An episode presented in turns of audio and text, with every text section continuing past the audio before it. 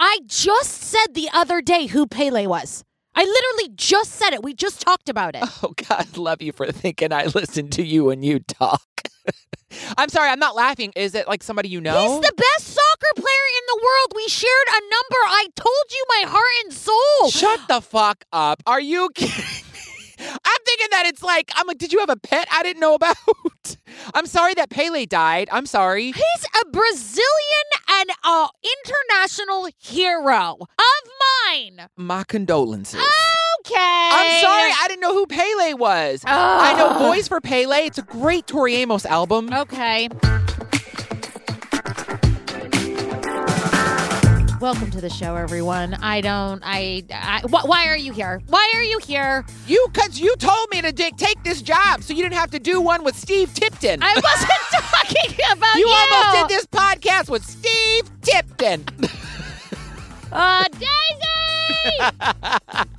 Daisy's like, what, Ellen? She's so sick of me. Hi, everyone. Welcome to I Think Not. I Think Not. The podcast where Joey Taranto and I, we recap all of your favorite true crime TV shows. Everything from the camp to the Not so camp. we need to think of a better tagline. Yes. But that is what we are doing here. We are hopping around from TV show to TV show, taking your requests. And if you want more of this nonsense of Joey and I squawking, you can get us two times a week, and that is by joining our Patreon. Now, what we're doing on our Patreon now, we are giving you three full bonus episodes. We're also giving you one extra bonus episode a month of something that is what we like to call true crime adjacent. Yes. It's a little bit of trash. A little bit of trash. You know, a- and one man's trash is another man's treasure. Just ask your exes. Yeah, that's the only reason I've ever had a dating life.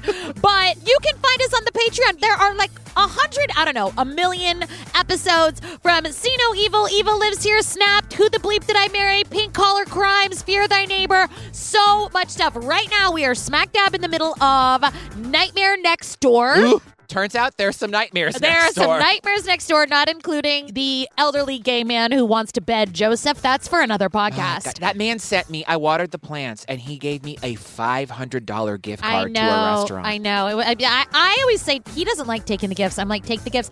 But you can go to our website and click the Patreon link, and voila. And also, if you are already a Patreon member, I know there's some confusion. People are like, do I have to sign up to a new? No. If you are already signed up to our Patreon, once we make the change, you're good. You're You golden. are golden, and we absolutely love it over there. That is where we let our hair down, and we really do love it. But you know what? We love all of you for letting us just squawk into your ear for an hour. I'm shocked y'all are here to listen to it. honestly, truly. Should we get to the episode? We should get to the episode. Okay. Today we are going to a TV show called Unraveled, Yep. which is also the pending title of my memoir. Could be many things. It's just one of the ones in the Rolodex. But we are talking about Unraveled Season 2, Episode 3, A Beautiful Mind. Which rhymes with my Grindr username, a beautiful behind. This was a, a crime that rocked our community. I would have never thought in a million years that this was going to happen. It still seems like a nightmare. He must have been just desperately angry, and I can't even imagine what was going through his mind. right at the tip top, they say, Sometimes we know what's going on inside someone's head. to which I say, please don't, please don't. No. Do not try to make sense of this. I like you all very much, Yep. and I want you to like me. I need you to like me, in fact. But please don't ask to come in here Oh, because no. if you do, you know I'm going to say yes because I'm weak. I'm a people pleaser. Listen, I don't know why I know every word to Parents Just Don't Understand by DJ Jazzy Jeff and the Fresh Prince, but I can't remember why I fucking parked my car in a goddamn mall parking lot. I don't know. You don't want in on this. You don't want to know what's inside here. In the words of Enya, can say, Ellen? I, you know, I'm let me live and stay out of my brain. You don't want to get in my brain. That's a scab you don't want to pick at. Yeah, I don't know. It's like it's just like someone going, "Is anybody able to? Can anyone help me?" And then there's just like a like a gay guy being like, "Anyone want fucking lube?" That's the three things that happened in Joey's mind. There's no place 17 year old Chris Krumm would rather be than sailing on Alcova Lake with his parents. Chris was Jim and Carol's only child, and Chris was a, uh, a real blessing. So here we are in Casper, Wyoming, in the fall of 2004, the year that JoJo's Get Out was released. Such a good song. Great. Hey, get out right now. It's the end of you and me. Do you know? Yeah, of course. What a bop. All I know is we're in Casper, Wyoming, and not for nothing, it's gorgeous there. Wyoming's beautiful. Do you want to move to Casper, Wyoming? no. Okay, I don't know. I'm just saying. We see a reenactment family and they're on a boat. Do Yeah. people in Wyoming all have boats? I don't know. I don't know. Sometimes I feel like we've been doing this here life wrong. Like, you know, there's so many pretty places. People all across the country with boats I don't like boats. top loading washing machines. I'll load your top. That's- so. That's decadence right there. When you got a when you got a top loading washing machine, you know you've made it in life. You guys, we New Yorkers are so easy to please. We're so abused. We have Stockholm syndrome. Listen, my thing is, is that I'm very proud of right now. Is my TV frame TV, Mhm. and you know, I had the original Angels from Kinky Boots came over. We do a Christmas thing every year, and I had a picture up, right? And they're like, "Is this one of those light up velvet paintings?" I was like, "Well, there goes my decadence." No, it's not. It's a TV. It's a TV. Chris. Yeah. Want to take the helm for a while? Okay. I sure do. He was a very good kid. Chris was a shy child, but he was a sweet child. we hear about 17 year old Chris Krumm. Now, Chris is an only child and described as a shy kid, but he was a good kid. Yeah, and Mark Krumm is here, who is Chris's uncle. Now, obviously, new show, whole list of new experiences we have to experience. Now, this talking head, handsome older man. Yeah. But they give everybody underlighting that talks. He's uplit. Yeah. He's uplit. Why? You know that image that it's meant to be like a creepy fantasy, like in uh, Pee Wee's Big Adventure? Yes. In the nightmare Yes. section, which don't worry, every part of that scene still rests in my gray matter to assure that I never actually have a good night's sleep. Large Marge. Yeah. But like all the talking heads are uplit. yeah, I'm like, is this Unraveled or Tales from the Crypt? Yeah, it's not doing any favors for anyone. I'm like, who who okayed this lighting? Somebody's cousin. Yeah. With a Oof. with a with a grudge. So family friend Mickey says that Chris was a lot like his dad Jim. Also, she's also uplit. they all are. Yeah. It's really sad. I feel like they didn't know what they signed up for because lighting is everything. There's good lights and there's ugly lights because you know what the ugly lights are. what? When when when you're out at the club and the lights come up That is scary. and then everyone is like, "Oh, you're a gargoyle." You're not a human being. That's so weird. I have a, you know, I have a kamikaze shot haze, and those lights were doing you many favors. Yeah, you look like the Lady Gremlin. Yeah. Chris gets his warm, easygoing nature from his father, Jim, a well respected computer science professor. They both just projected good feelings towards you, and they were just easy to like. But it's the connection he's always had with his mom, Carol, a talented local painter, that Chris seems to cherish the most. Family friend Mickey says that Chris was a lot like his dad Jim, and they both were warm and friendly, very likable. But Chris had a very special connection with his mom, Yeah. Carol. The two were very close, and in a lot of ways, mom Carol understood Chris better than anyone. You know, I talk a lot about my mom. Mhm. And my mom was a shield for me when I was a kid. Like, if you know that thing about family, you can talk shit about family. My I can talk shit about my family, but you talk shit about my family and I'll rip your fucking head off. Yeah. And my mother didn't let anybody fuck with me. And also, even though she was terrified because, you know, I opened my mouth and a purse fell out, she also just was like, we just had a special bond. So I, I understand that with my mom. You had that with your mom too. No, my, I was my mom's least favorite. Yeah. Well, that's our show. Uh, here on uh, here on I think not just opening up old wounds. Yeah. Well, moms and sons have a different. No, I was very close to my mom, but my mom, Joe is the baby. Right. My mom loved clinging on to him, and John was John needed a lot of help through life. Uh. Like I could survive in the wild. Like to this day, my mom's like, "Can someone go pick up John from the train?" I'm like, "He has the Uber app, mom." like you know, so Yeah. it's yeah. I get it. But anyway, As a stay at home mom, Carol devotes much of her time to Chris and understands him better than anyone.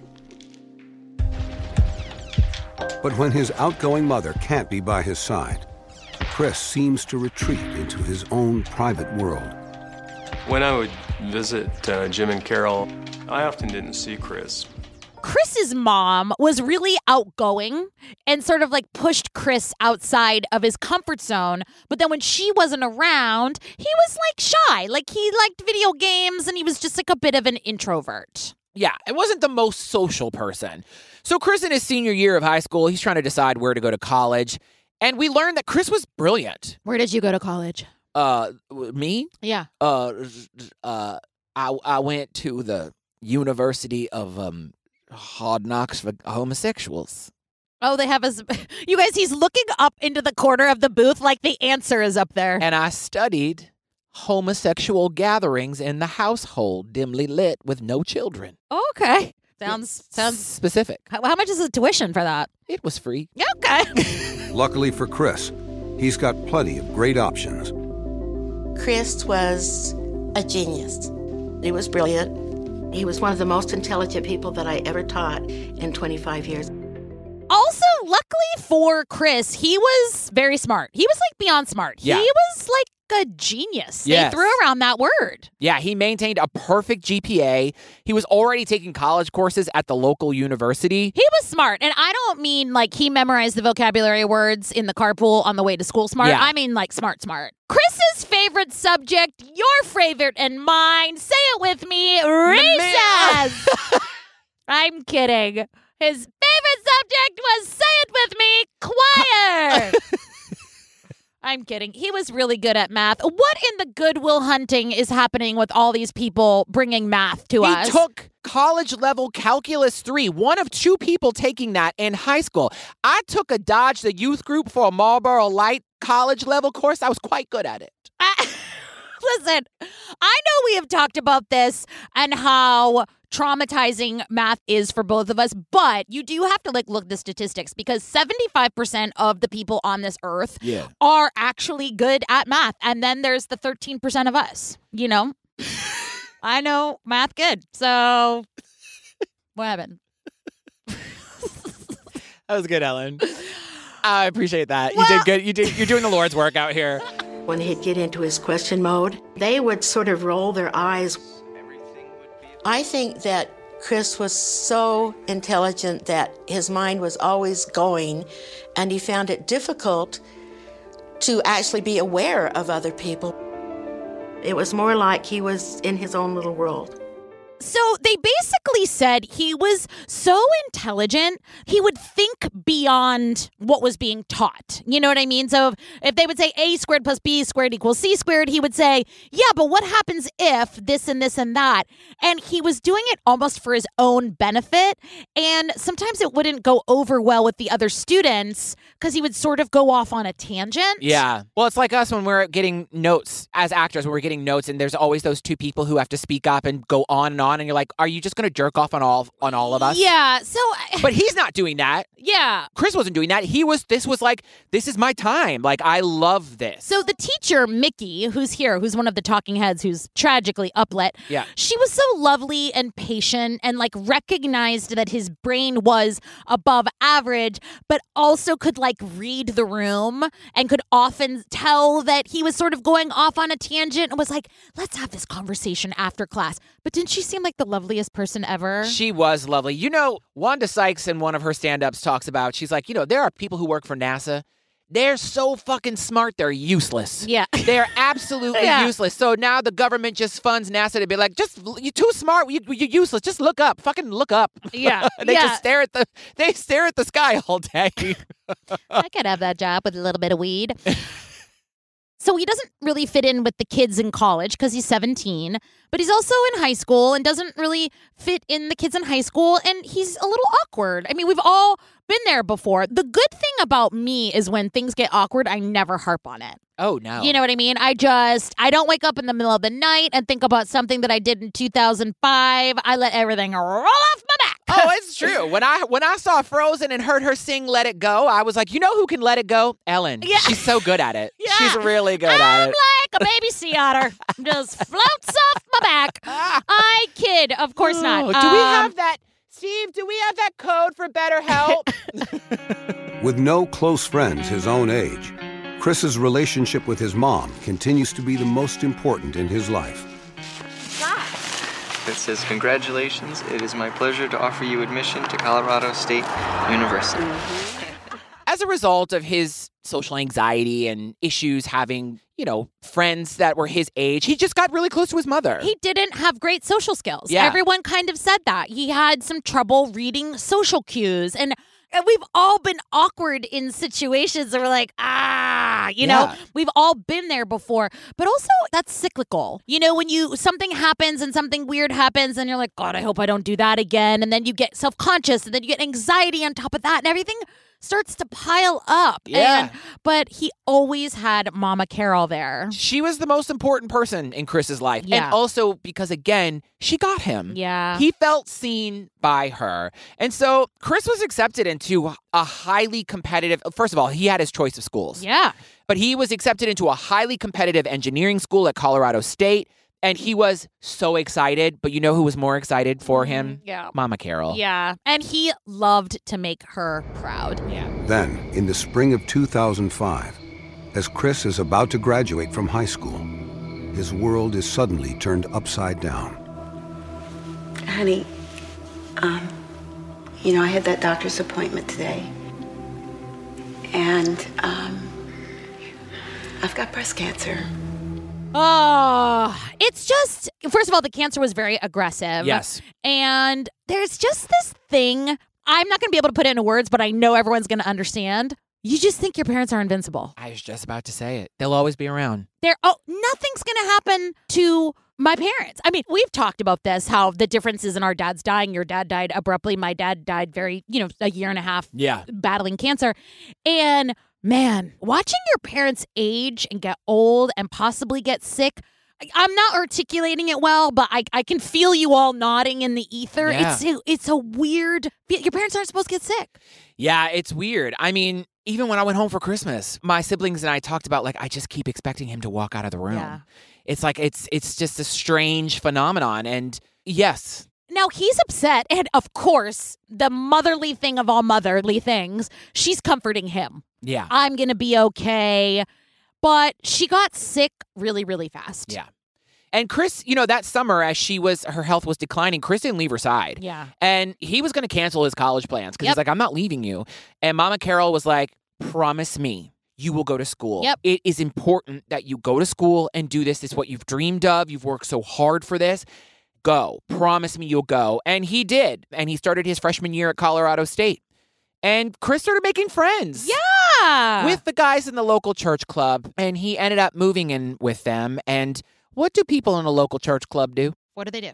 They're like, you know, our theme song is Our God is an awesome God. He reigns from heaven above with wisdom, power, and love. Our God is an awesome God. Oh, oh. Do you know that song? I do, but we were more, and he will raise you up on eagle's wings, bear you on the. That's an that's an abnormal. You don't need that note. Didn't need to go there. The breath of dawn, Yeah. make you to shine like the sun. Yes. And then you'd sing Man in the Mirror. Oh, that was that was my solo. First of all, I didn't know he was religious. That's the first time that I was like, is he not even religious? I don't he, know. We- like he was say. because he just wanted to get in with someone. But you know that is where people find their footing in college. That's where you meet. Maybe your, that's why I never found my foot. I mean, no, but it's true because you experience going out on your own. You live together, you drink together, you get chlamydia together, you do all of those things. They're milestones. I was in Kappa, uh, Kappa Gamma Gonorrhea. Yeah, it happens. Listen, it happens to the best of us. Honey, why do we have chlamydia? that you get me when you say that it gets me every time. Hey, I don't mean to bother you. it's just we're in a committed relationship. or so I thought. Does it burn when you pee? Samesies. That's chlamydia. But then, the day both Jim and Chris have been dreading for the last year arrives. Chris? It's me. His mom, the person who knew and loved him most, is gone. Chris's mind reels with pain and confusion. Chris is at at college and he's just about to start midterms. And again, he's enjoying himself and the worst possible scenario. Yeah. Sadly, he gets a phone call from his dad, Jim, and he says, Your mom has passed. Yeah. And he is distraught. You know, that phone call is the one that nobody wants. I, I remember I was walking into Nick's apartment for date night. My sister called me and said, Dad had a massive heart attack. It's not looking good. You need to get on a plane. And I was like, It'll be fine. It's fine. And then my mom called me literally three minutes later and said he's gone. So crazy. It is a call that you do not want. And I looked at Nick and I said, maybe we should go to dinner. We should have dinner. And he looked at me like, we're not we're not going to dinner, honey. Yeah. And it took me an hour for it to dawn on me and I lost my mind. Yeah. And the same thing happened with Chris. It it went on for a while because it was time for the funeral and he's like I, I, I have stuff to do with school. I can't go because he was still in denial about it and he couldn't face it. Mhm. And also to spend the summer with your mom in that way and then for her to be like you're going to school, go. And then to just be gone for a couple months and then they're gone. Mhm. It's just life's so unfair sometimes. Yeah, they're so so many unfair things that happen. Just going back to that story that you just told. First like of all, the revival of Godspell. thank you for sharing. Godspell should have never happened ever. Not only the revival, this is information that you know. I just want to go back to that story because the main thing, the my main takeaway was that Nick calls you honey. While Chris struggles to cope at school, his father, Jim, tries to immerse himself in his teaching job at Casper College, even if friends can see his pain as a widower. It's very heartbreaking. Jim loved Carol very, very much. So Jim is still teaching at Casper College, the college that he taught at in Wyoming, and he's grieving and trying to cope in his own way. A couple of months pass, and Chris finally comes home. He comes home Yeah. for Christmas. Was the first time he came home. He goes home and he goes to breakfast with his dad because he has like this like breakfast club, which is super cute, with his colleagues at the college. And Chris went with him. Yeah, and he was having a hard time being social. Yeah. He always had some social anxiety, but after his mother passed, he didn't want to be around anybody. Even Mickey noticed though. Mickey was like, I mean, he's not usually the most talkative person, but he was really finding it hard to connect with anybody at that time. It was a different, of course it was. It was his mother, it was his favorite person in the whole world, and she's gone. And he already was struggling socially. And then you add your emotions and your grief on top of that. Everybody processes grief differently, but the other problem is some people don't process it at all. Yep. And that is a problem. And so at this very same breakfast, you know, Dad Jim was lonely. Yeah. It's been a couple months. It he was lonely and this is going to sound like a generalization, but I really do stand by it. Gay people don't deserve rights. Oh God, thank you for saying it, and I didn't have to say it. Thank you so much. it just takes the pressure off because you are a gay. Oh my Yeah. God, Do you thank better? everybody. Yeah. Uh, this cancellation is brought to you by the letters F and the letters U. Thank you. Cut it out. Fuck you. Ah, yeah, I'm outta here. No, but there is a generation of men, and this is this is not a men are dumb comment. It's really, really not. And I know this from firsthand experience. Men of like our parents' generation who lost their wives at like 40 or 50. A lot of my friends in that situation, their dads got remarried real, real fast Yeah. In that generation, some men did not know how to be alone. So it's just to say that, like, I, I kind of get it. He was floundering. He was struggling. He was lonely. He kept asking people to do things all the time. Yeah. And Mickey was like, I mean, we have stuff to do, Jim. But he was like, you know, let's go to lunch. Let's go golfing. Let's do this. So on this particular day that they're at their breakfast club, that just says funny. That's just a funny way to breakfast club. um, which Don't you? Well, what's so funny is when I was a kid, I thought Emilio Estevez was the hot one. And I remember my older cousin saying Judd Nelson was the hot one. And I was like, no, he's not. Now I'm like, oh, I would fuck up a 25 year old Judd Nelson. No, thank you. Oh, he's so fucking None hot. of them. None of them. Judd Nelson back. No. Uh, He would ask at Breakfast Club if anybody would go sailing with him. And most of us had other things to do most of the time. Who wants to go sailing? Does anybody here like sailing? Oh, really? I do. Hey, see? You have a boat? Yeah, I do. Sorry, I would love to go sailing. An attractive math professor, 35 year old Heidi Arnold, takes him up on his offer. so one day at this breakfast club, he's like, does anyone want to go sailing? And this math professor named Heidi was like, wait, do you have a boat? And I was like, Heidi, we're best friends. that actually, now that I say that out loud, is going to be my first question moving forward. It's not, what do you do? It's not where you're from. It's not who did you vote for. It's going to be like, hey, I'm out. Do you have Do you a boat? vote? And over the next few months, a romance sparked between Dad Jim and Heidi. Her last name was Arnold. And good for them, but don't date coworkers, y'all. Yeah. Don't date coworkers because when Mike in accounting asks you if you want to try out the rusty trombone on him, things at the copy machine are going to get weird. Yeah, it just does. Take it from us.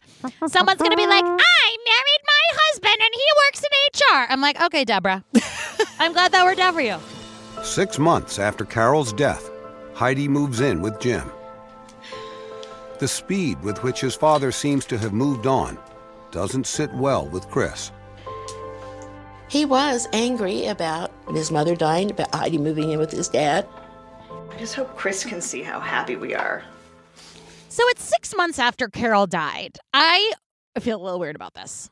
It's not my place to judge, and it's not my place to weigh in on people's lives, but go ahead and say what happened. They moved in together, and obviously, Chris had a visceral reaction to this because listen, my dad has been gone now for over six months. If my mother told me that there was a man moving into our house, I would be like, over my dead body. I see both sides because But- I agree. Because at the same time, Chris is a grown man. Jim needs to move on with his life in whatever way that works for him in his heart and his life moving forward. I mean, we never know what happens behind closed doors with two people. People can connect in a real way. I mean, as somebody who has had judgment placed on my relationship, I try really hard to not judge other people for their relationships. Listen, However, I don't judge you on your relationship. I judge you on your stinky attitude, and that's you think it. I have a stinky attitude? yeah. You think I have a stinky attitude? I'm sorry. Whenever you uh, double ask a question, I know your baby little Louisiana brain is turning. What what what are you gonna? What little thing are you I'm gonna not say to gonna me? say nothing to you. You're, with your baby little shit brown Oakland eyes. You rolling. Look at no, you. it's not working. You lost your touch. Ah! Yeah. Freshman year is over. Chris comes home to Casper. Heidi is there. So is the resentment. That resentment is is palpable.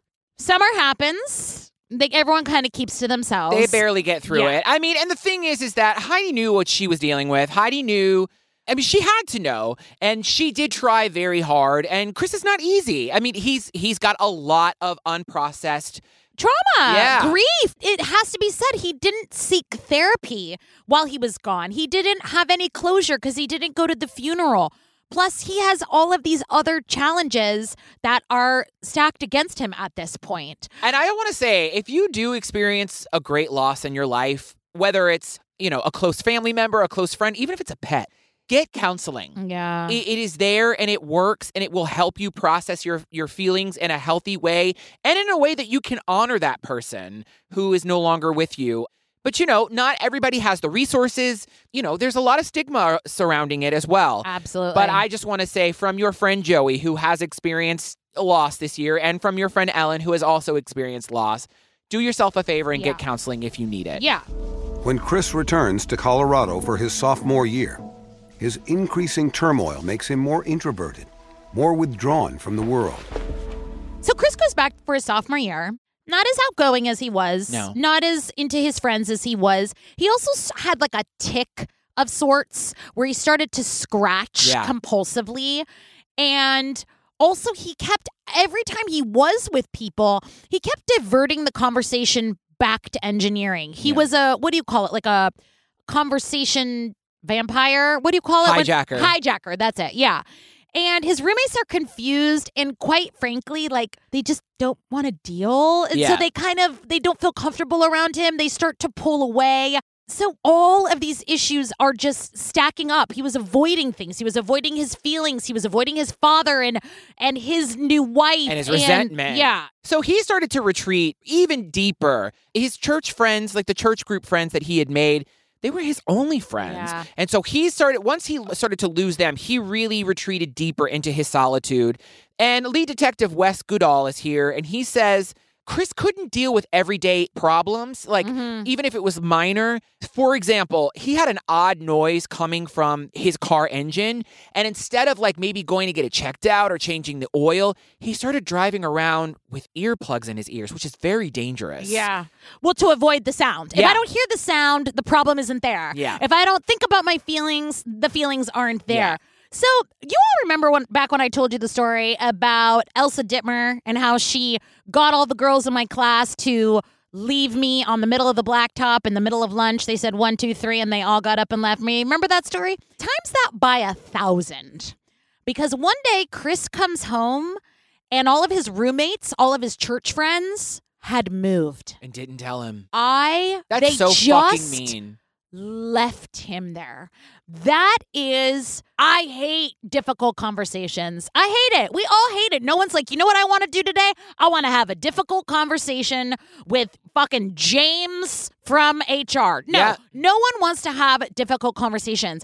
But being a functioning member of society and being an actual human being, you gotta have these conversations and be like, man, I, I hope you're okay. We can't live here anymore. No, they just fucking up and left. They fucking Von trapped out of there. The hills were alive, honey, with the sound of engineering. They were like, high on a hill was a lonely goat. No, none of it. They ran for the hills. Well, they missed that Bible study where they studied First Corinthians uh, chapter 7, verse 25, where it says, Don't be a dick and talk Yeah. to your roommate before you move out.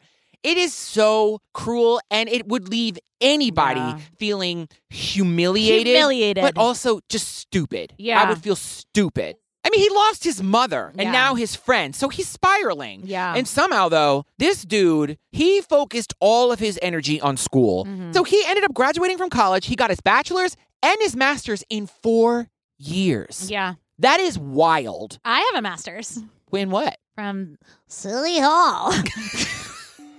Graduating with a bachelor's and a master's in just four years, Chris moves back home to Casper, Wyoming in 2009 to look for a job. But instead of dealing with his anger about his father's relationship with Heidi, Chris's bottled up emotions are channeled into obsessive behaviors. So after that, after he graduates, he moves back home with dad Jim and girlfriend Heidi so he can start looking for a job. hmm And he has adopted these obsessive behaviors, more obsessive behaviors. Like he would read the page of a book like six or seven times, Yeah. which I do that, but only because I didn't read it the first five, four, three, two, one times. Yeah, that sounds right. Yeah. So, and remember that scratching he was doing? Well, that just got worse. And there was some kind of disconnect because he didn't know he was doing it, or maybe he did. I don't know. And he never liked Heidi. And he still doesn't like Heidi. This is four years in, and she knew that. And everybody who knew her didn't understand that because they loved her. She was a perfectly lovely person. And I don't think people who weren't super close to Chris understood because they always thought of Chris as a sweet guy. Yeah. But Chris was obviously brilliant, but he struggled with day to day routines. Mm-hmm. And she noticed this and she went to dad Jim and was like, Are you seeing this? I'm worried. Mm-hmm. Yeah. And it's at this point, it's been a, a long time. I've done everything I can to try to make this right, but like I'm uncomfortable in my own home and I shouldn't have to be. Yeah. After a few months of the tense living arrangement, things finally start looking up later that year when Chris lands a position back in Colorado as an engineer for one of the top electric companies in the West. Chris lands a job back in Colorado. A really, really great job, actually. Everyone is excited for him. Chris is really excited. So he heads back to Colorado and he's feeling good. And he starts his job and then he slips back into his social issues. You know, now he's an adult and making friends as an adult is fucking hard. You know, because when you're a kid, you have your college friends, you have your high school friends. Us, it's different because we're constantly meeting new people. Yeah. But how do you go up to someone and be like, "Hey, do you want to do you want to be friends?" yeah, that shit's hard. Because when you're a kid, you'd be like, "Want to come over?" Yeah. But you know, we are we have our walls up, we have our trauma up, we have it's hard making friends as an adult. And Chris already is not good at that. Yeah. He already is lacking those social skills. So again, it's all fucking piling up. It gets harder as you get older. Honestly, that's one of the things that fucking warms my heart in like the Facebook group when people are like, "Is anyone in Milwaukee Yeah. who wants to who likes bowling?" Yeah. because I would. yeah, How how else are you gonna make it? it- It's it's nice.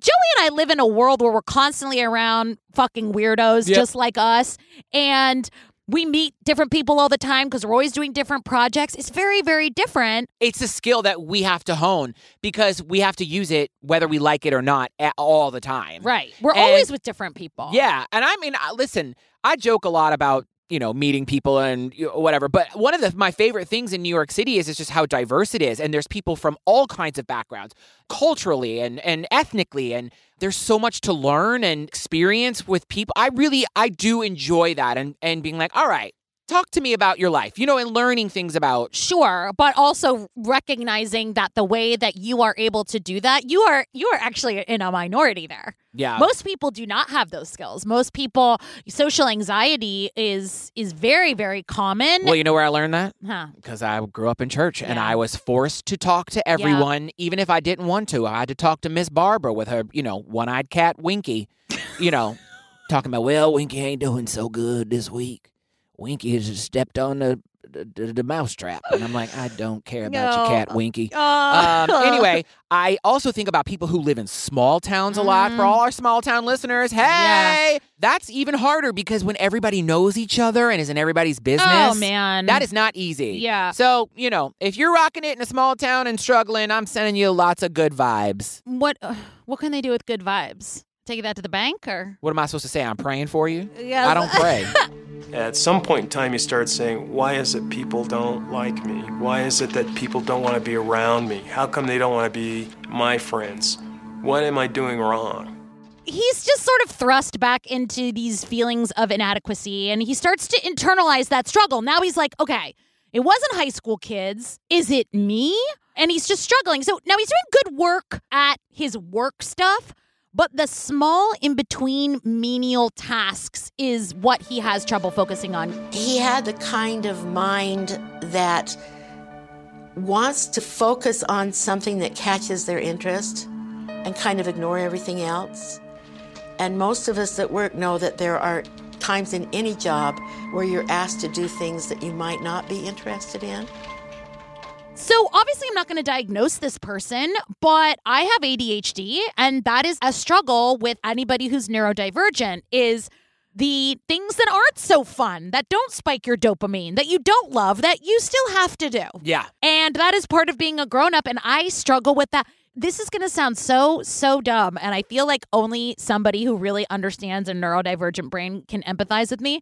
It was really hard for me to pack my house. Mm. It was really, really hard. I believe hard. it. I believe it. I it. was struggling with my my distraction levels. I was struggling with my motivation levels. I really was, and then I was getting angry at myself. I know that sounds really dumb, but it Doesn't was something I all. didn't want to do. Yeah. So it's like it's just doing those tasks are very challenging, and and those challenges cause anxiety. You know, Absolutely. And also, you were doing a lot of that by yourself. Yeah. That's not easy. So I totally understand. And so it actually became a noticeable problem, so much so that he got let go from his job. Yeah. Because they were like, I'm I'm sorry, I don't I you know, you're very smart, I don't want to do this, but like you're not getting the things done that we need you to do. Yeah, and Dr. Stephen Brown, who is a psychiatrist, who wasn't Chris's psychiatrist, but was a psychiatrist, says he says something that really like rocked me. That's a very basic idea, but makes so much sense. He basically said, just because you're smart doesn't mean you will succeed in a work environment. Yeah. Work is so much more than knowing the thing you're there to know. It is so many things. It's communication, it's working with people, it's give and take, it's writing skills, you know, email. It's it's so many other things other than the thing. It takes many skills and it's also you're managing a lot. Yeah. And also, you know, the importance of social relationships and being a good communicator, it's very important. Yeah. I mean, it is very important. And so, and Chris, that just wasn't a skill that he ever honed. The skill that he did have was his intelligence. Yeah. So him getting fired, he was humiliated. Humiliated. And also, he went on to other jobs that ended the same way. So Chris ends up going back home, and Dad Jim is really understandably very worried about him. And he tries desperately to help him with his social skills. And, you know, one day Dad Jim approaches Chris and says, maybe it's time for you to have a psychological evaluation. Mm-hmm. And he also suggests that perhaps he has Asperger's. Now, Asperger's is an antiquated term that we don't use anymore. Now, those same symptoms fall under the autism spectrum disorder. And so that is now uh, how we refer to it.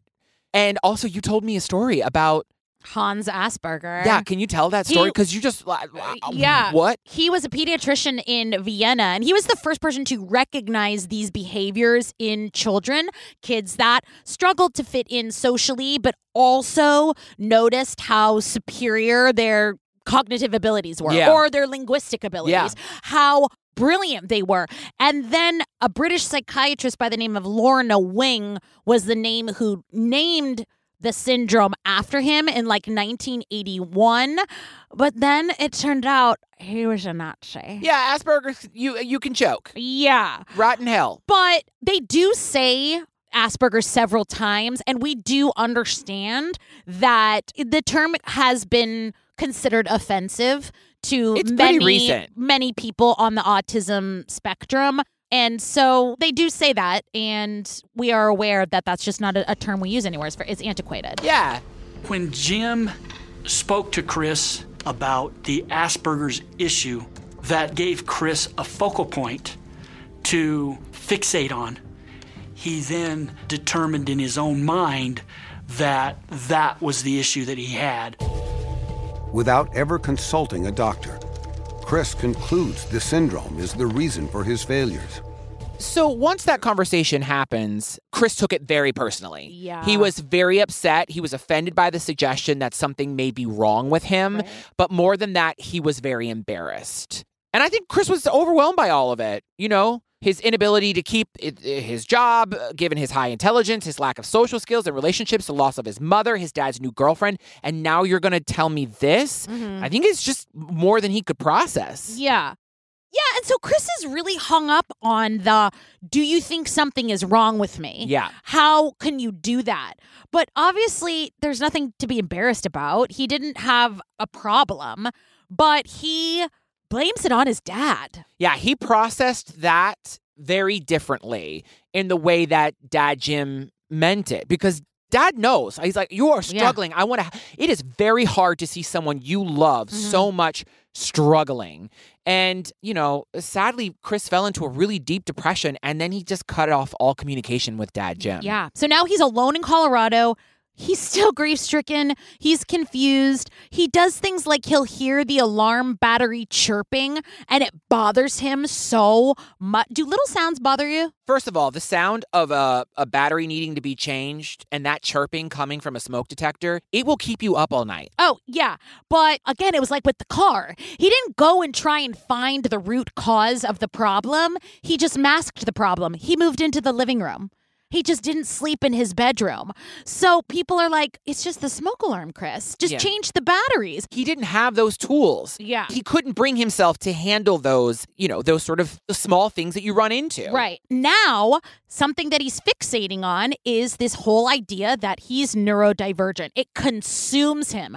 So he starts looking on the internet and he agrees actually with the assessment and he resonates with all of the symptoms and he's like, "Oh my god, this is why things are going so poorly and this is why I've had trouble making friends." But he doesn't see a doctor, he just diagnoses himself Yeah. which I've done many times. How many times can you say weird itchy rash? I'm kidding. The real difficulty is you may end up looking at only one thing and not looking at a combination of disorders that may explain it more clearly. That's the real risk. In fact, Chris's family believes his extreme behavior is likely the result of something other than Asperger's. They urge him to see a doctor. Here's the other thing that you have to account for. There can be several issues that, when layered with autism, can create larger problems. But you can't self diagnose those issues, and inevitably they become life consuming if they go untreated. Yeah. And and he's looking all of this. I mean, there's a reason doctors hate WebMD. Sure. Because you you like beep bop boop bop. Oh, cancer. Yeah. That sounds fun. Yeah. And his family is begging him Yeah, at this point, please begging him see to a see doctor. a doctor. and he refuses. And unfortunately, he doesn't have a job. He's out of money. He's been out in Colorado for two years on his own, and he has to move back to Wyoming with his dad. And we don't know if he and Heidi ever got married. They never said that. Right. But she's still living there, and Chris is still seething Mm-hmm. over the fact. In his eyes, his dad brought Heidi in to replace his mom. And also, even though he agrees with his neurodivergent diagnosis, he's still mad. Yeah. Like he's still mad that his dad pointed it out. He just harbors resentment. I mean, I think it, it stems from the Heidi resentment, and this is just one other thing. Yeah. It was really difficult to be in that house. Yeah. And also, Chris really started to direct all of his anger at Heidi. Yeah. And Heidi said that sometimes Chris would stare at her with sheer hatred in his eyes.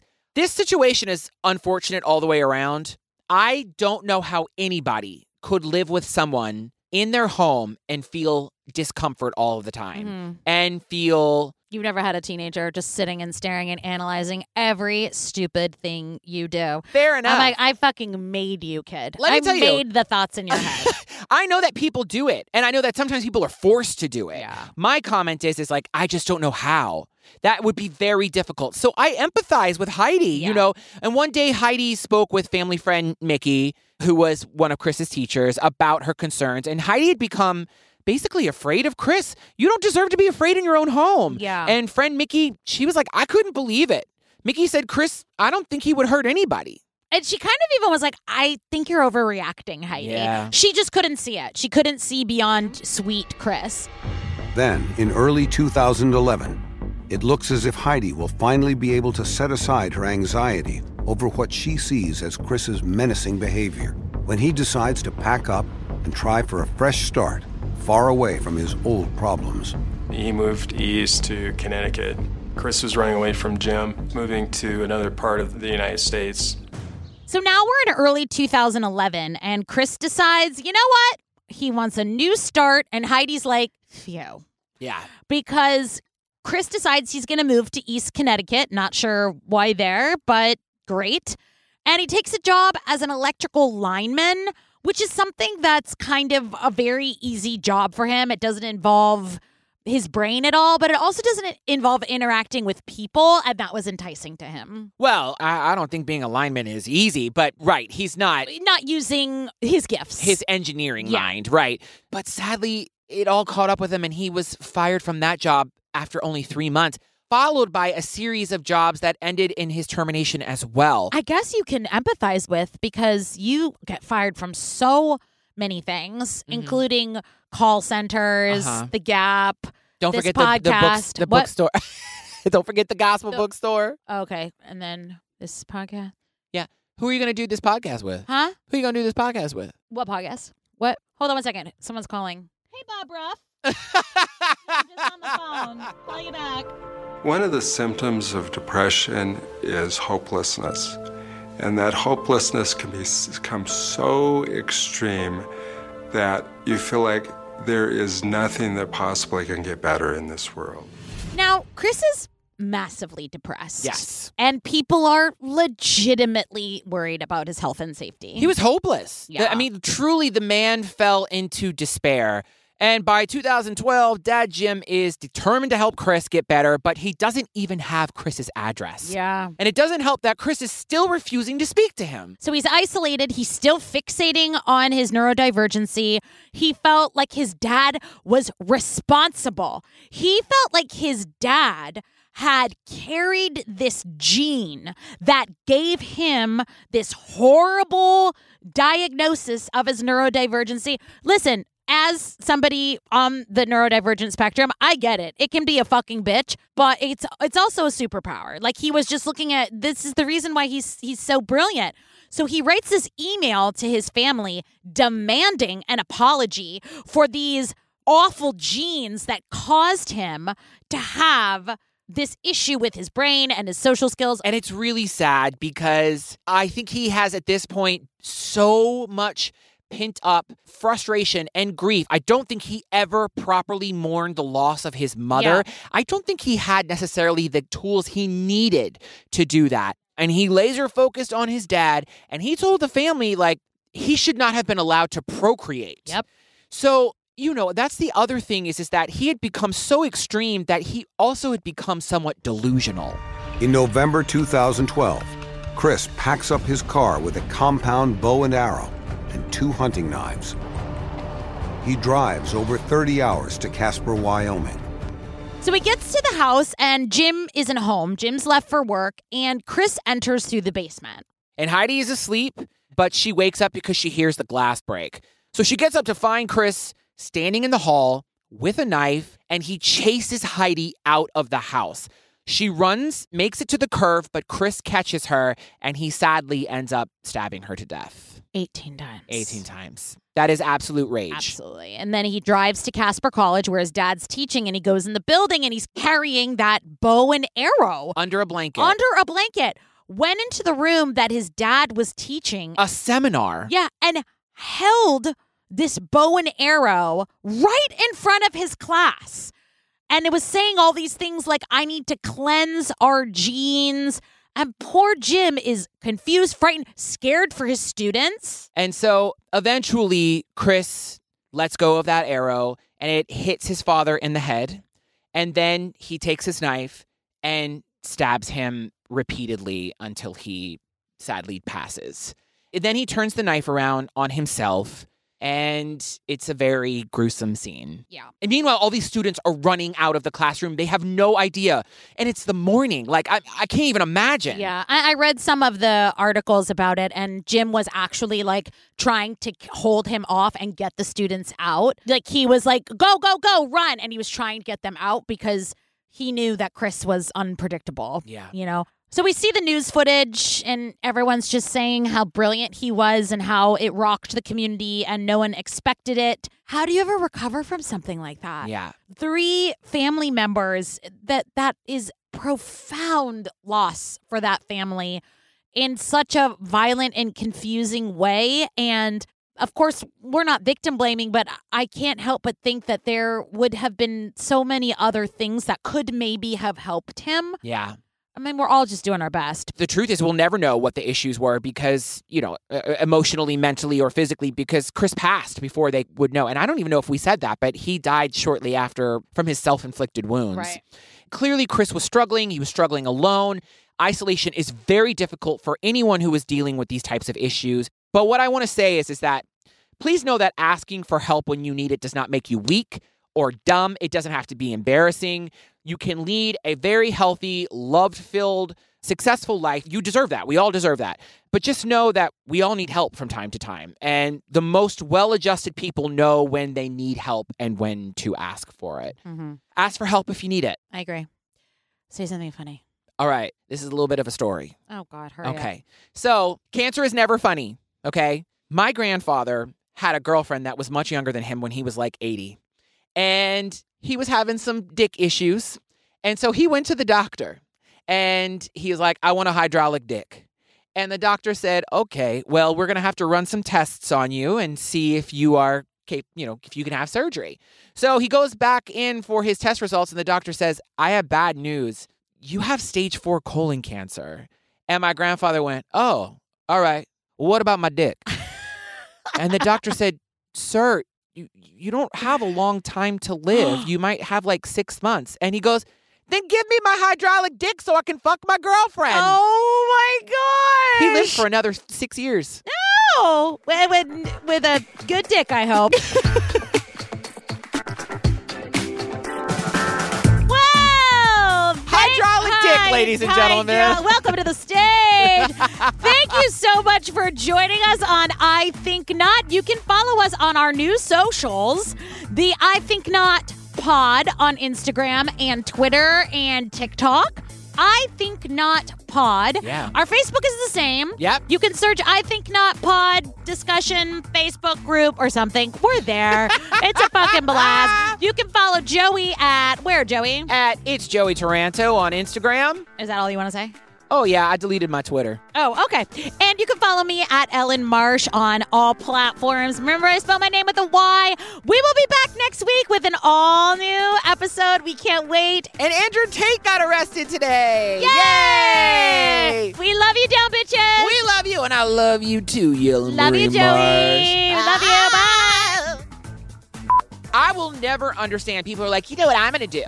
I'm going to go visit my family for two weeks. That sounds like a great plan. Are you kidding me? How did everything go with the two bathrooms?